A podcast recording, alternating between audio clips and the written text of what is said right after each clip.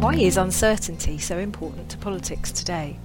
From finance and technology to climate change, pandemics, migration, and security, what the future holds feels increasingly uncertain and demands alternative approaches. If hopes of much needed progressive transformations are to be realised, then current blinkered understandings of uncertainty need to be met with renewed democratic struggle. In this episode of Between the Lines, co authors Ian Scoones from IDS, Sobia Ahmad Kaker from Goldsmiths, and Andy Stirling from the Science Policy Research Unit at the University of Sussex explore the challenges of social transformations through the lens of uncertainty, drawing on themes from their book, The Politics of Uncertainty Challenges of Transformation. So, uncertainty is what we're debating here today, and perhaps uncertainty is the signifier of our times. I guess discussing a book on the politics of uncertainty in the midst of a global pandemic is perhaps appropriate.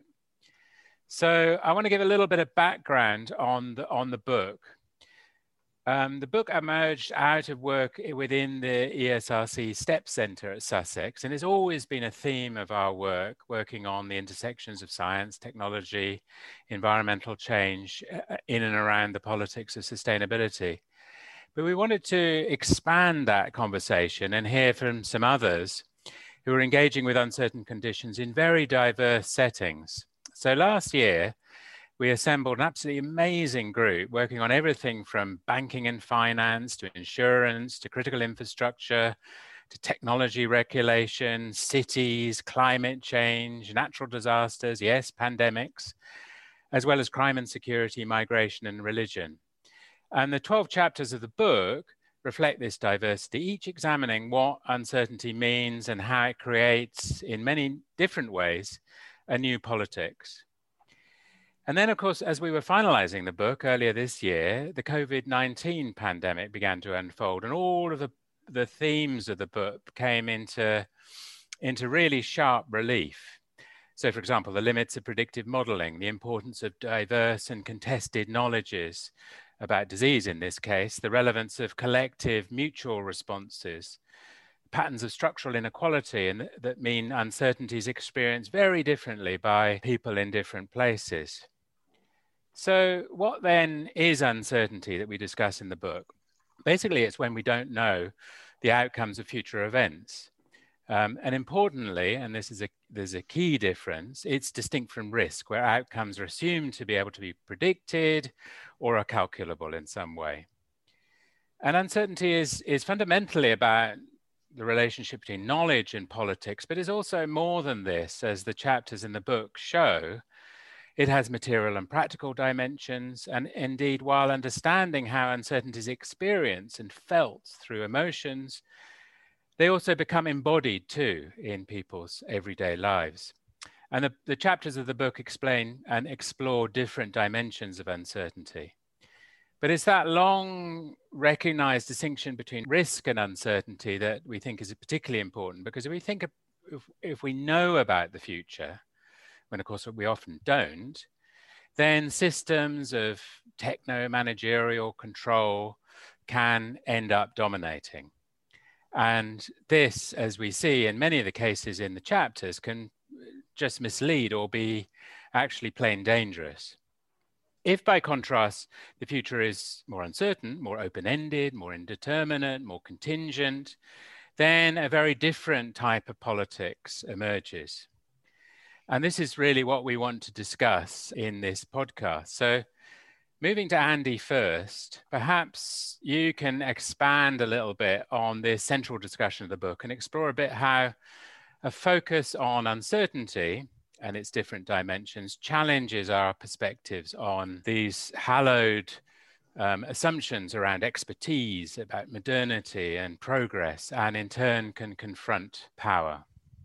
Yeah, uh, thanks, Ian. There's no no small challenge there in that collection. No. But uh, no, I, I love uh, I love uh, banging on about this kind of thing. So um, no, thank you. And I, I, just to pick up from how you introduced it there. Um, you know, we live in a world where this these imaginations of control are already rife.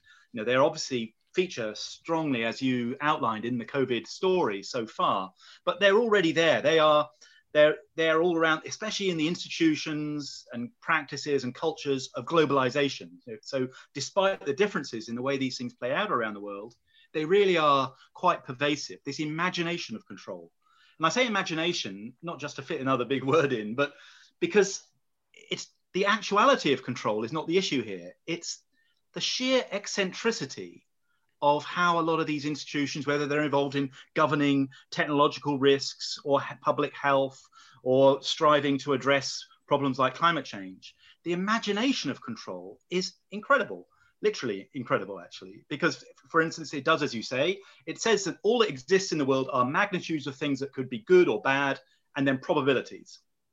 The WTO, World Trade Organization, insists that countries base their regulation of technology on that. You know, and if they don't, they're, they're, they're susceptible to international legal action. So it's very serious, this idea that you take uncertainties and you pretend that they're risks.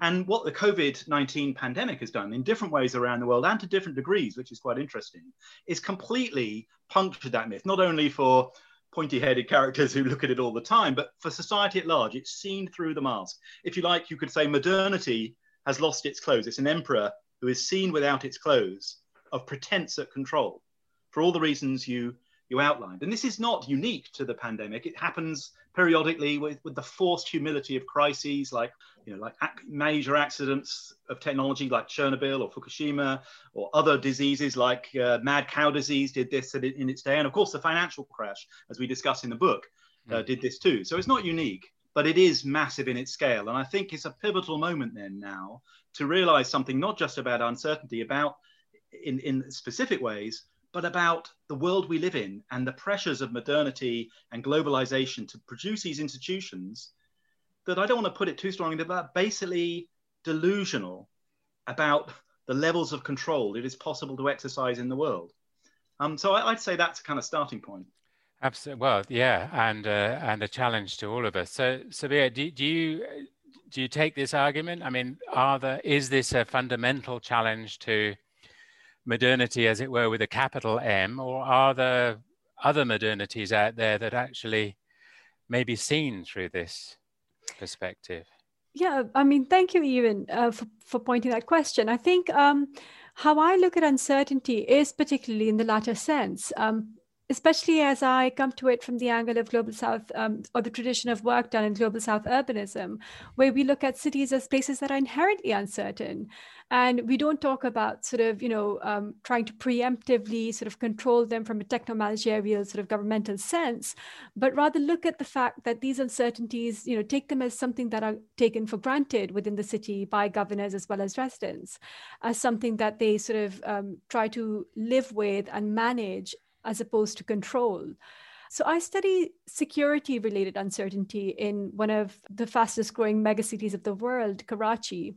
And I call this kind of uncertainty as something that's ordinary, particularly because it's not an outcome of any spectacular one off occurrence, um, like a terrorist attack, which might have to be imagined and then counted, counteractively, sort of uh, preemptively stopped but um, it's instead an outcome of the routinization of insecurity, a situation where conflict um, in the shape of either violent clashes amongst ethno-criminal political groups or state forces becomes um, sort of intermittently normal. So this kind of insecurity follows particular patterns, which over the year people are able to identify and predict, but also through their experience, they know how to think about the futures of these potential clashes and then live in the present um, based on their past experiences. So, this kind of uncertainty is also governed at different scales. While government actors and official institutions are tasked to ensure security, individuals also take matters in their own hands. In the context of Karachi, with uh, without effective governmental guidance or trustworthy leadership, people look at ongoing uncertainty through processes of um, sort of changing the ways in which they live, while they might sort of bunker down in securitized, fortified enclave spaces. But they also sort of think of this uncertainty as something that's alive, sort of that that that, that emerge in their movement in the city, in, in their everyday life. And to navigate it, they heavily rely on social networks they anticipatorily stay updated for example. So you know friends family colleagues they discuss encounters with um, and and their knowledge of insecure events um, in a daily sort of you know in their daily conversations and with passion. In the way that I guess people might discuss the weather over here, which is equally unpredictable, but you, know, you would know what um, sort of gray skies mean, right? So the TV is always on at people's homes. They're tuned into the radio when they're driving. They religiously follow news and information on the city's halat, as they would say, or condition, how we would say it in English. And they share it with each other in person or through social media in the form of stories or rumors or images or forwards you know there are many facebook groups that have now emerged with that specific title halat updates which means the updates on the condition of the city um, they have more than 40000 more than sometimes even a million fo- uh, sort of followers as well you know there's also um, twitter feeds that people would follow and you know every business or organization in karachi would have a security wing which would share information much like our organizations are secu- uh, sharing information on covid-19 and what that means for our daily practice or weekly, weekly practice. And these kinds of forwards are then or emails are then shared and forwarded amongst friends. So that's how information becomes a critical resource for people for staying safe in um, a city that is determined by its um, uncertainty, you could say. For the majority, this kind of socially organized and collaboratively managed form of um, uncertainty governance works really well. I mean, they're successfully staying safe in their daily lives and they can continue to go about um, their daily businesses without interruption but at the same time in my research i highlight this as well as in the chapter you know through through other people's work we also talk about how it's very important to think about precarity and how these forms of governing uncertainty at, at the very social level need some kind of regulatory framework so that the precarious or the most precarious aren't made more precarious you could say mm-hmm. Mm-hmm. Um, and there's several reasons for this i mean firstly in my own research i find that in some cases information is used to achieve political ends it's often very unruly in how it spreads, and the promise of its circulation is sometimes used by political actors to create particular situations. You know, this reproduces insecurity in many contexts where a fake news might be leaked about a clash between two criminal networks just to kind of encourage further criminal action so that state forces can go in and then capture them. So, you know, that kind of sense of what's out there you know also generates suspicion and mistrust with information which is problematic in its own way because people are open to entertaining wild conspiracy theories about the origin and sources of information its accuracy its truth. You know they second guess the authenticity of everything they hear and you know that's dangerous as we know it in the current context when people start questioning the whole science of vaccinations perhaps or even you know staying safe. So you know this this this sense of what can be trusted or information as something that is seen as you know with caution or taken with caution is, is problematic. Um, and secondly information is often used as a political resource. Um, having insider insights or access to particular information sources allows people to achieve personal or group advantages at the detriment of others I mean, we could always say that this is a negative, and some social act- actors um, are able to reconfigure and reshape their own social positions positively or favorably if, if they have been precarious otherwise. But it's just something to signal to show that, you know, that there's something about how information can be used, you know, to improve or, or, or further marginalize particular people. Really interesting. I mean, a number of things you've you've just said, you know, in a very different context, resonate with work that we've been doing in pastoral areas, um, livestock keeping areas in in uh, Asia and Africa, and indeed in Europe, mm. where this idea of of this sort of regularized, routinized living with uncertainty, even living from uncertainty, actually uncertainty almost as an opportunity for mm-hmm. for livelihoods, um, is is a recurrent feature of what pastoralists always do and always have done.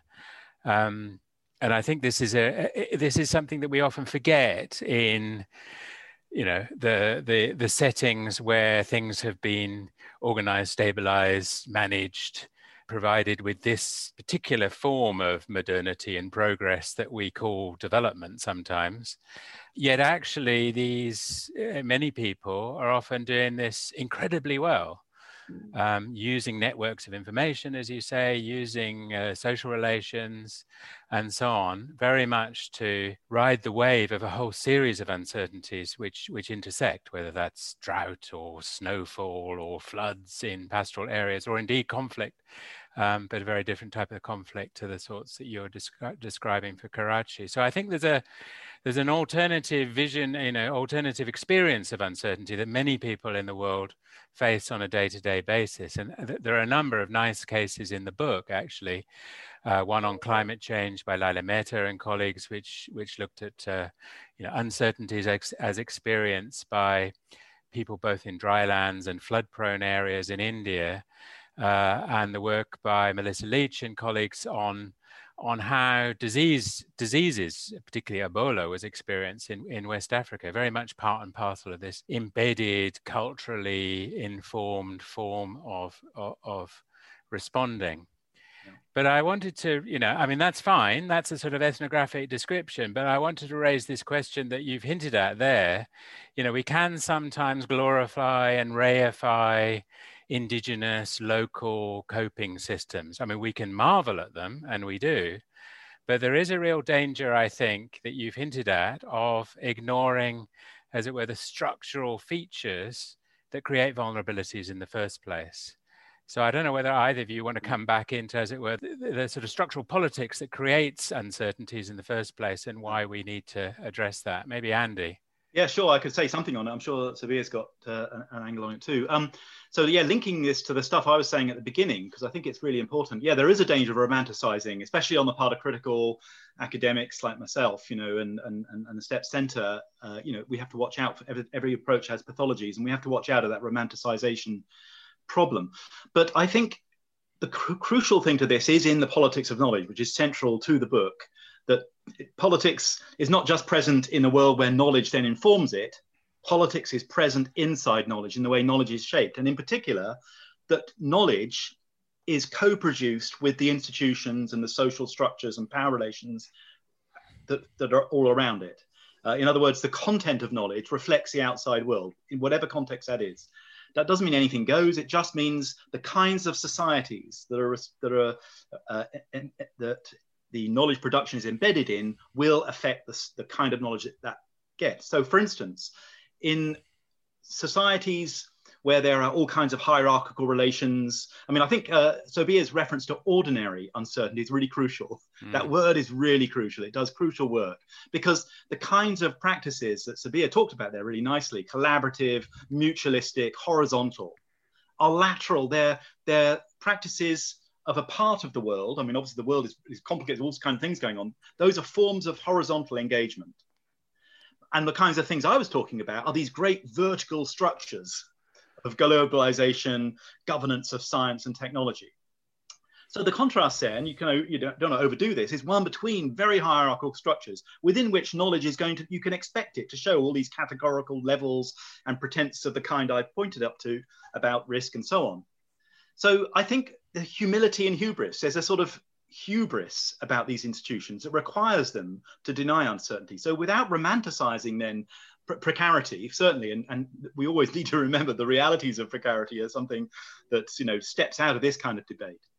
But without romanticizing that, it's possible to see that the kinds of humility that are engendered, or put it another way, the, the inhibitions on hubris that that forces are a quality that stops a kind of pathology that you can see in the institutions I was talking about, which are not lacking in, they don't have too much humility. They're, they're really quite hubristic. So my point is that relations of equality and humility are important to seeing the realities of uncertainty. Uncertainty is there whether we see it or not.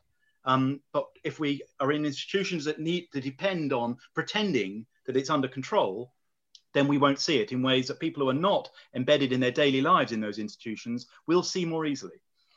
Indeed. And I think the, those pathologies run right through uh, development practice across the so called developing world. I mean, in the sort of area of, of developing cities, you know, in rapidly urbanizing settings, I mean, how do you see that? that uh, tension Sobia i mean that you know, is there an it, does this suggest a different way of doing development if you bring in these concepts of, of ordinary uncertainties and the and, and the patterns that people are, are doing without reifying it in a sort of naive form of participation? Mm.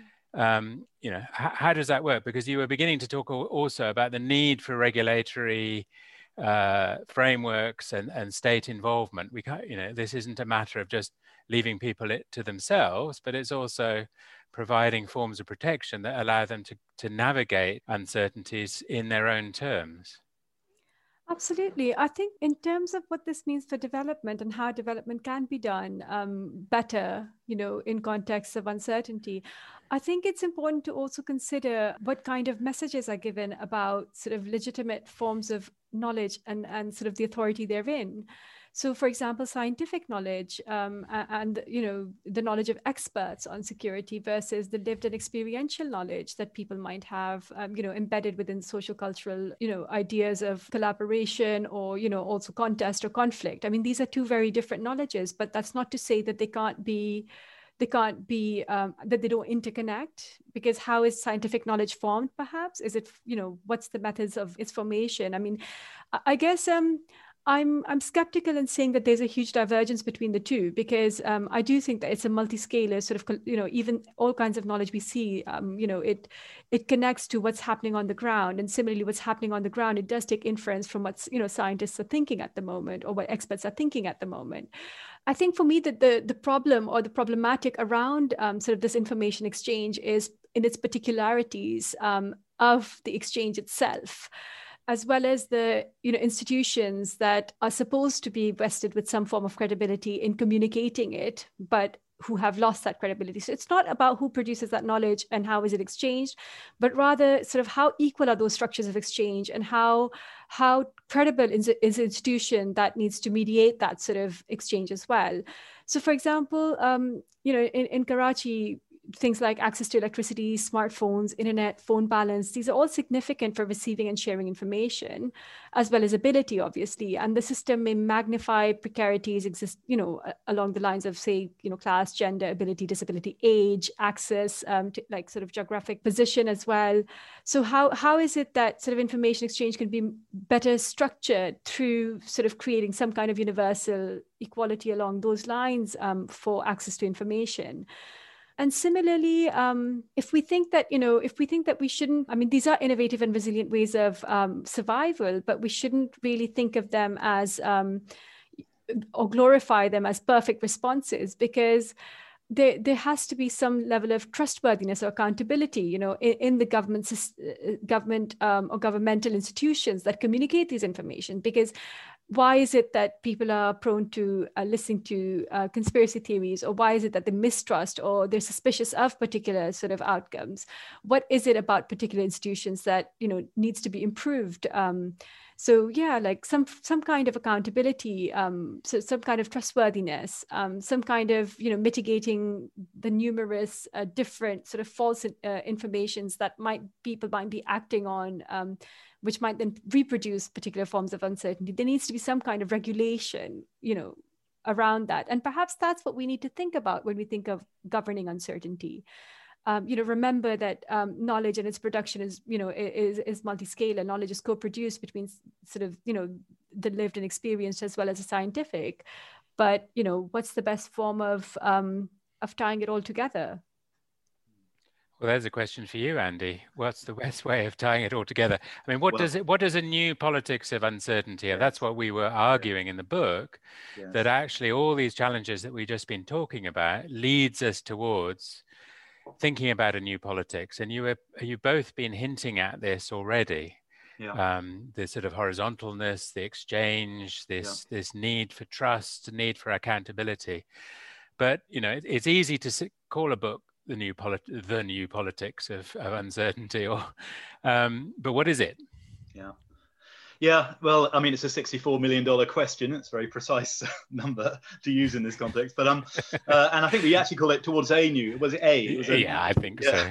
But it's kind of crucial uh, because no, it's, it's called really, the politics of uncertainty. Oh dear, we have to go back on that one. That's embarrassing.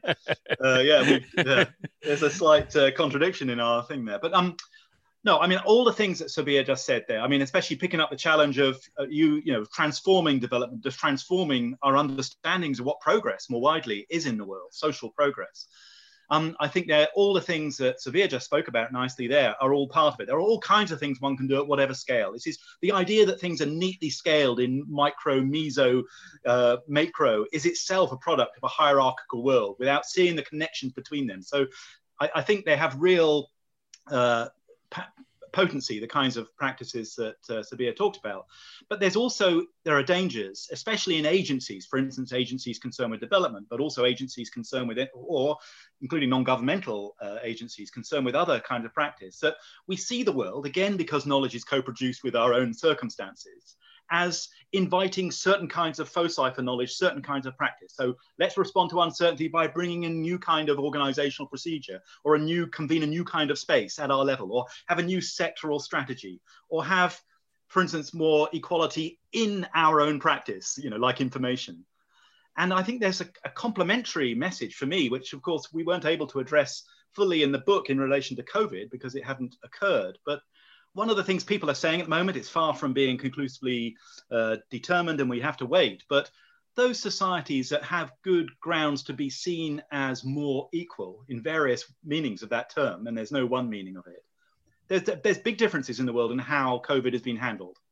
And it's not over yet, but there are differences. And I would be very interested in seeing exploration of the degree to which general social conditions of social equality in the most general of terms across different cultural parameters, gender. Of course, this features prominently in commentary on the countries that have handled COVID relatively well, but in, in racial terms, in uh, class terms, those kinds of societies are looking a little bit like circumstantially. There's a hypothesis there. And so, in that sense, then, some of the big agendas, which always appear too big for academics and certainly for agencies to take on, decolonization, emancipation, democratic struggle, then become seen as a crucial to the answer to the practical question what can we do about uncertainty? Because those kinds of things look like they feature as part of what it takes to make a society more robust, both in its knowledge, in the kinds of the, the reality, the realism of the knowledge it has. It doesn't pretend to itself so much because it doesn't need to, because it's not sustaining these hierarchies. But also, when uncertainties do impinge, as they always will, those kinds of societies have more capabilities, more capacities to respond to the consequences. So, you know, it's a hypothesis, but I think it's quite a compelling one to complement then the more specific, contained kinds of interventions that are also really important.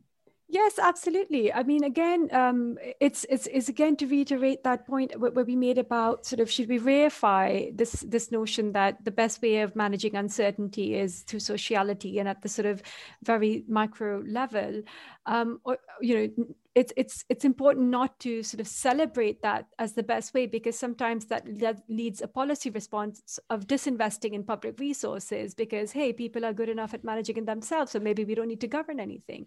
And then again that has its own politics like you know we, we look at about um, a dis- disinvestment of public services and how that affects different individuals differently. It it re um, remagnifies existing uh, inequalities. So the message really is that we need more public support to sort of, uh, you know, in in sociality. So rather than saying there's a there's a need to re- uh, to retreat public resources, we're saying we need more public resources to invest in something that works, and that is sociality. So, you know, foster a more egalitarian society you know make sure that your um, sort of programs um, of social support are, are sort of healthy um, you know you're you're trying to reduce inequality so that more and more people are able to sort of you know meet um, in the civic sphere together you know collab- be collaborative um, reduce other kinds of um, difference in society along race or gender or sexuality or caste or ethnicity or whatever that is so you can build healthier communities because in the end um, when it comes to crises that is otherwise unmanageable by governments, we see that it is, in effect, communities that are best at responding and first at responding. They're the most agile, um, they're the most knowledgeable, um, and they're also the most invested. So maybe there's a message there rather than uh, say that, hey, you know, this is something that works and we don't need government. We need government to ensure that these communities can be healthy, can be equal, can be gentle. Mm-hmm. That's a, and that's a really important point. I think it's it's both and but then but then the role of the state and the role of as it were science technology and the rest is not to impose a, a particular rigid vision nor to impose a particular set of you know risk criteria to which uh, agencies then respond it's a much more enabling uh, approach that allows this this uh, this alternative to flourish but it does you know that's that's a big thing. That's an easy thing to say, but it's a big thing to do. I mean, because you know the hi- historical structures of state science-led, development-orientated institutions are exactly the opposite of doing that. They are, you know, deeply imbued with a particular um, style of, of control, techno-managerial control, as we talked about it before, and unlearning that and producing new forms of accountability, new trust relations uh, is a big is a big challenge. But I mean, I agree with you. It is the challenge. I mean, it's it's interesting when you say that because it also makes me feel like what is a better um, reason for social transformation than uncertainty? Um, and we see that maybe we can turn the politics of uncertainty on its head where, for example, because I work on a tradition of security governance, we see in the post 9 11 world how uncertainty was able to produce a particular sort of political environment that was so oppressive in its sort of global um, you know, in its form of global, uh, uh, how do you say, action or viol, you know, uh, unpalatable violent global action, the war in Iraq or Afghanistan, and all of this was made palatable because of the risk or the uncertainty of the next terrorist attack. So, you know, uncertainty itself has been mobilized as a political tool to restructure sort of a collective ethics for the West. So perhaps let's just be hopeful and say we can we can hijack uncertainty in the same way and kind of produce a better collective social ethics as a form of emergency Absolutely, because the, the, the, sort of idea of uncertainty and risk as, as closing down, as, as providing the basis for emergency style interventions, we see again and again, whether in, in security discourses or indeed in climate discourses, perhaps, you know, the biggest challenge humanity faces. Um, but actually bringing uncertainty into that debate uh, could revolutionize it. And that's why the subtitle of the book is called challenges of transformation. I mean, as an opening up uh, to an alternative way of, of thinking. Yeah. So, Andy, I mean, yeah. let's conclude now. But I mean, yeah. you know, we, we've been, uh, so Sobia's nicely offered a sort of more hopeful inversion of the debate. I mean, does uncertainty offer hope or despair? Well, I, I think that, again, that phrase uh, Sabaya came up with, uh, let's try to hope is really crucial because there's really good. I mean, let's do that anyway uh, because it's a much more pleasant uh, kind of thing to be engaged in. But also, I think analytically that makes sense because the fearfulness. I think the flip side or a, co- a corollary of the uh, controlling imagination that I was referring to at the beginning, and we've been unpicking in practical ways throughout this discussion, which is dominant. It's not that, that control cannot have a role, as the point about the state, for instance. This is not to deny roles for hierarchy, for um, managerial interventions. It's just that they are, it's like they're metastasized in the, in the world we're in at the moment, globalizing in a very overbearing form. So to restore that balance, one needs to emphasize a counterpoint. And I think it's no coincidence these sort of uh, authoritarian populism that's growing up around the world in this remarkably uh, coordinated, if you like, fashion is a response that fear-based, the fear, it's a fear-driven uh, response to to these kinds of uh, changes that are taking place in the world, of the erosion of lifeways in various different ways, and it's being channeled in a certain kind of way because the institute, progressive institutions, are themselves engendering that fear. Fear of this or fear of that is taken as whether it be climate change, whether it be economic uh, slumps, fear is the disciplining device. And so let's hope not just because it's a it's a it's a, a, very important part of just being human but because actually it's a form of resistance. Hope is a far more unruly far more subversive idiom than fear. Um, and i think it's part of the part of the key to the kinds of transformations that we're calling for in the book and we touch on this in the end of our efforts there that actually let's un, let's look let's let a thousand hopes bloom. Let's see what kinds of institutions can be based around hope rather than these kinds of fears. And we can see a different kind of more mutualistic more egalitarian more relational rather than a categorical world coming out of it. It'll never be one or the other but because the imbalances are so stark now that really giving that more momentum i think can really help make us more robust in the face of practical challenges like covid-19 Absolutely. I think that's an excellent point to, to end on. And thank you all for that discussion. And maybe the lens of uncertainty can uh, engender that hope and unravel some of the negative effects of, uh, of top down techno managerial impositions that we've seen so often across experiences of development, north and south. So thank you. Thank you. Thanks for listening. If you like this, then please subscribe and share. Follow us on Twitter at IDS underscore UK or visit ids.ac.uk.